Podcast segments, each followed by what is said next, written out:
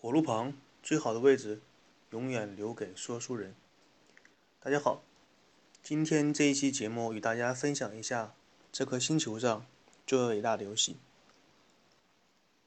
一款能被称为伟大的游戏，通常都会包括以下几点：一、容易让人理解的游戏玩法；二、非常容易上瘾；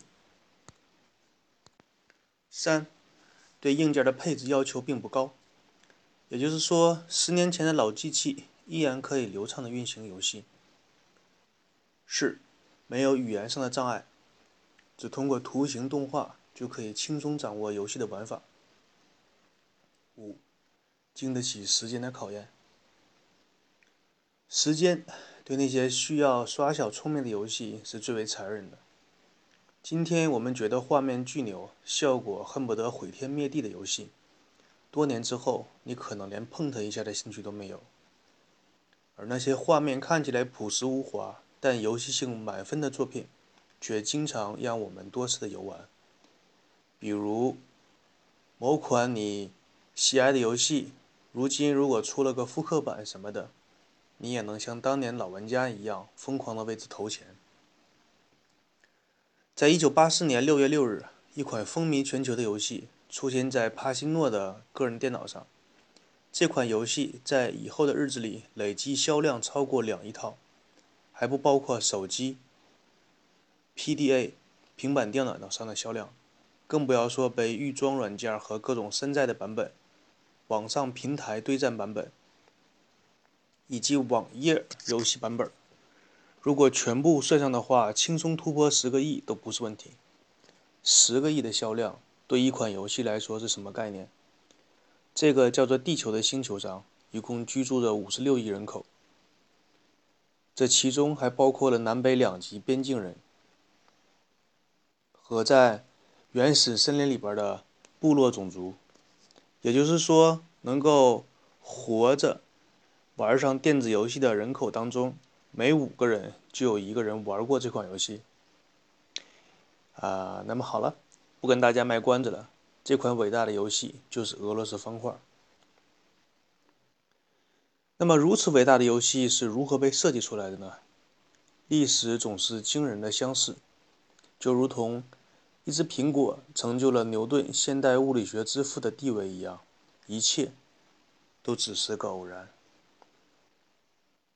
有一天，我们故事中的主角帕西诺夫同学，下面的文章当中我将简称为小帕同学，在俄罗斯旧书摊当中淘到了一本由美国数学家所罗门·科隆所撰写的多连骨牌理论。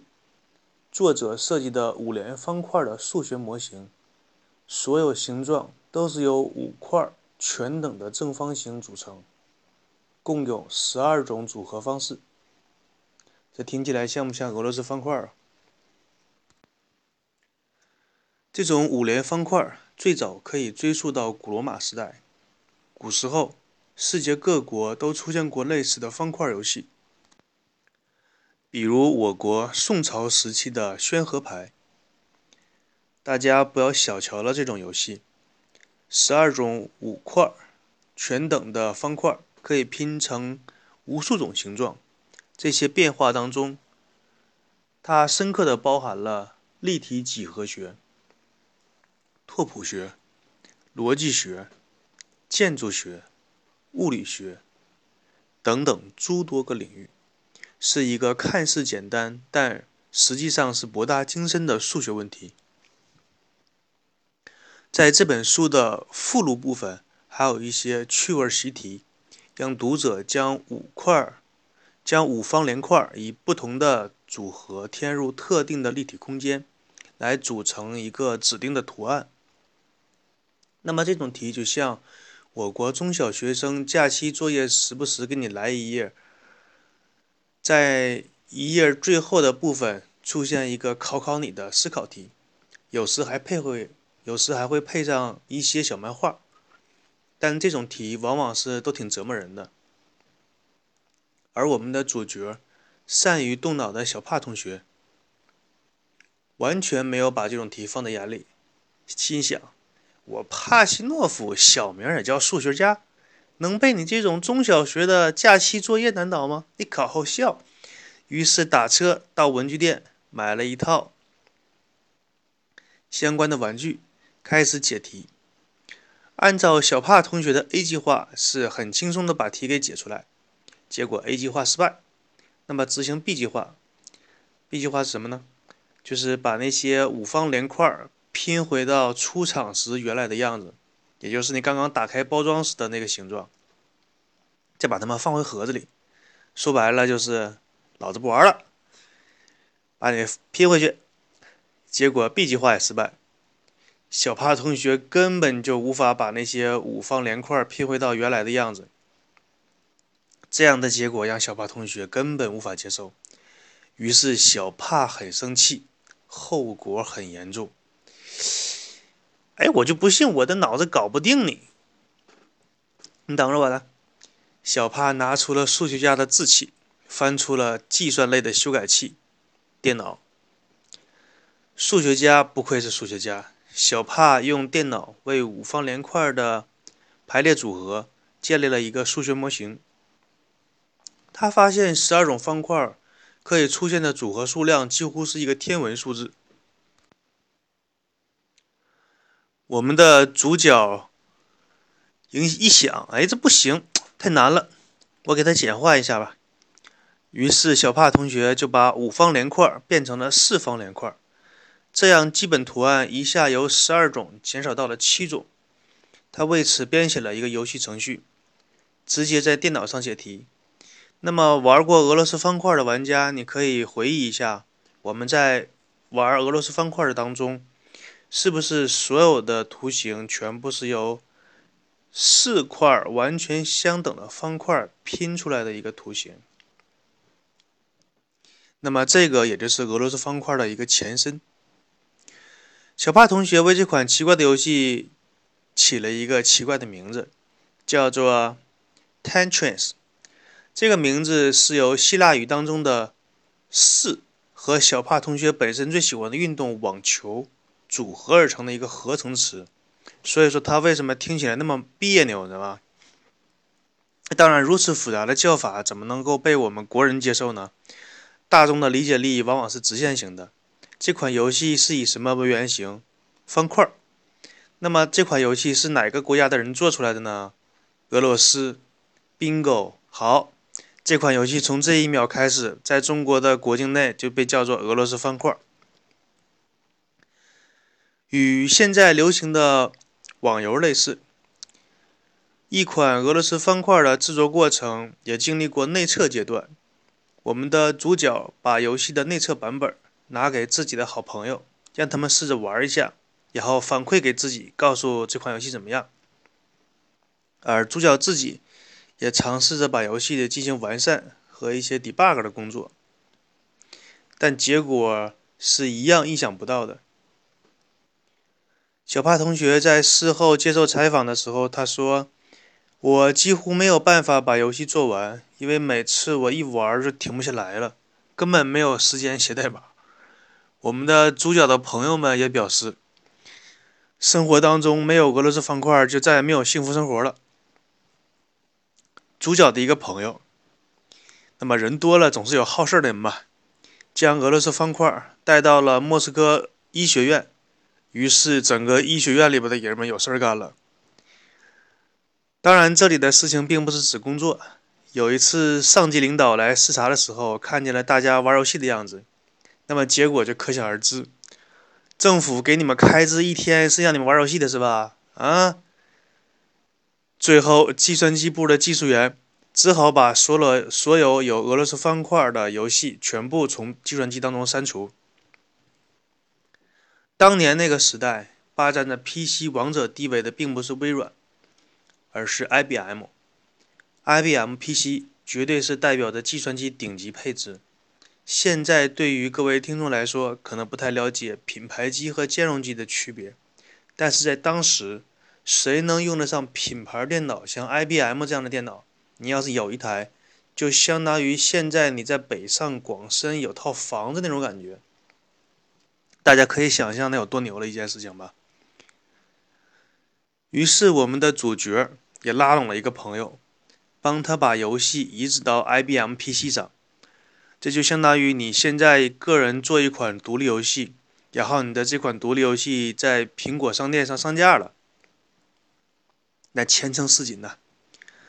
那么这次换成了莫斯科科学院的研究员们没有心思工作了。又过一段时间，俄罗斯方块从科学院流传了出来。出现在所有莫斯科的计算机之上。那么这个时候呢，我们的主角就算是再笨，也意识到了俄罗斯方块的商业价值。于是他在本国，也就是当时的前苏联时期吧，计算机科学委员会在这个部门当中申请了专利。而他正在申请专利的时候，正好遇上了美国的一个软件商。也到这个部门办点儿一些事情。这个软件商呢，正好看到了这款游戏。这个软件商的名字叫做罗伯特。罗伯特一眼就看中了俄罗斯方块的商业价值，于是第一反应就是把这块蛋糕给吃下来。当然，他是想以极低的价格把这种版权给买过来，然后在欧美国家去抢钱。这位英国软件商罗伯特呀。再一次印证了英国人在商业方面的狡诈和聪明。曾经有无数人评价过英国人在商业方面是没有长毛。为什么这么说呢？因为英国人如果长了毛的话呢，那就比猴都贵。在二战时期，英国的外交部长曾经在回答美国《时代周刊》记者的问话时候，说了一句非常非常经典的名言。这个经典到万古流传的地步。英国的外交部长是这样对《时代周刊》记者说的：“他说，我们大英帝国没有永远的朋友，也没有永远的敌人，只有永恒不变的利益。”大家请记住，这句话绝对是外交方面的至理名言。随便举个例子，以我们国家中国来说，和日本的关系总是好好和和。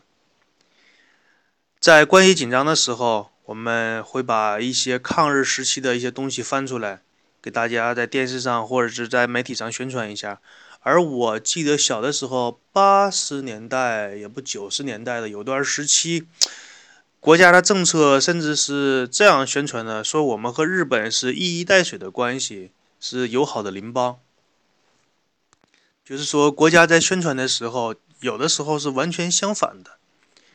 那么，什么是根基呢？什么是根本呢？那么就是永恒不变的利益。现在把的这个话题再回到我们的这个故事上来，从上面这个例子呢，我们就可以看出英国人的智慧和狡诈。这位软件商也是出生于英国。所以，他一面和俄罗斯的版权局谈俄罗斯方块的版权，而另一面，他竟然同时和微软及另外一个非常大的游戏厂商谈俄罗斯方块的销售问题。哎，你听了这事儿，你佩服吧？也就是说，他还在没有签下俄罗斯方块版权的情况下，就已经开始在欧美地区进行销售的准备了。但他忽略了一个非常根本的问题。就是说，你在没有拿到版权的情况下，如果进行销售的话，游戏一旦大卖特卖，那是不是所有人都会注意到这款游戏啊？是不是别的人也会拿起刀、拿起叉子来，会给给你分这块蛋糕一起吃，而不是你自己独自吃这块蛋糕呢？当时这个英国人可能是想钱想疯了，他就忽略了这一点。那么，当这个英国的软件商，他一面和俄罗斯版权局谈这款游戏版权，另一方面，他也积极的和这款游戏的作者进行私下里边的电报沟通。啊，注意啊，那个时候没有电话啊，只有电报。他提出的条件是：第一次付给这款游戏作者一万美金的预付金，这个作者可以得到整款游戏百分之七点五的收入提成。同时，他还会给莫斯科科学院免费赠送一批最新的电脑，用于科研。那么俄罗斯方块的这个作者对这个条件表示基本满意。那么剩下的就是俄罗斯方面版权局的态度了。以现在我们玩家的眼光来看，这个条件那完全就是抢钱。你花一千万美金买下这款游戏的话，你也是大赚特赚，并且送的那几款、那那破那几台破电脑的话，能值几个钱呢？是吧？但是程序员的商业智商往往是白痴级的，他并不明白自己的做出的游戏有多么的牛。就像当初乔布斯和他的一个朋友做了 IBM 电脑上的一款游戏一样。当时他卖了两千美金，结果只给朋友一百美金，还告诉那个朋友说这款游戏只卖了两百美金，结果把那个老熊乐得跟什么似的。你就可想而知，程序员都什么智商。但我们的英国软件商啊，显然是低估了俄罗斯政府的欲望。在前苏联的时候，所有的东西都是归国家所有的，也就是我们常所知道的那个词叫做国有。于是。在版权局的一间小黑屋当中，俄罗斯方面提出条件是将预付款提高到两万五千美金，并且将收入提升了百分之八。最经典的是，我们这位英国软件商居然没同意。你现在看来依然是跟白捡一样的英国俄罗斯软件部门提出了这个条件，但是英国软件商觉得还有点贵。于是谈判就这样搁置了下来。这位老兄一气之下呢，就跑回英国去过圣诞节去了，是吧？那么 Jingle Bell，Jingle Bell 就就吃火鸡去了。心想呢，这个东西我不动的话，那么别人也动不了，要先放一放吧，也许这个价钱就会便宜下来。结果过完圣诞节之后，再跑回到俄罗斯去去当局谈判的时候，发现。俄罗斯已经把俄罗斯方块的版权卖给了英国的微软以及美国的另外一家软件商。这个时候，你不要说你两万五千美金了，你就是二十五万美金，你也人家也不卖了。俄罗斯方块在圣诞期间已经在欧洲和美国全面上市，并且获得了意料之中的强烈反响。其中一位记者在他的报纸上写道：“Attention, attention, please！大家请注意。”俄罗斯方块现在已经像毒品一样让人上瘾，唯一能令你摆脱它的方法就是将你的电源插销给拔掉，把你的计算机电源关闭。那么，俄罗斯方块在接下来的时间呢，如同病毒一般迅速在这个星球上蔓延，但它最辉煌的时期是它称霸掌机的那个年代。但是这个故事呢，和任天堂的发展轨迹的故事当中有所交叉。所以呢，我决定在任天堂的故事当中，再给大家介绍关于俄罗斯方块一些在在掌机方面的故事。那么今天呢，就与大家分享到这里，我们下一个故事再见。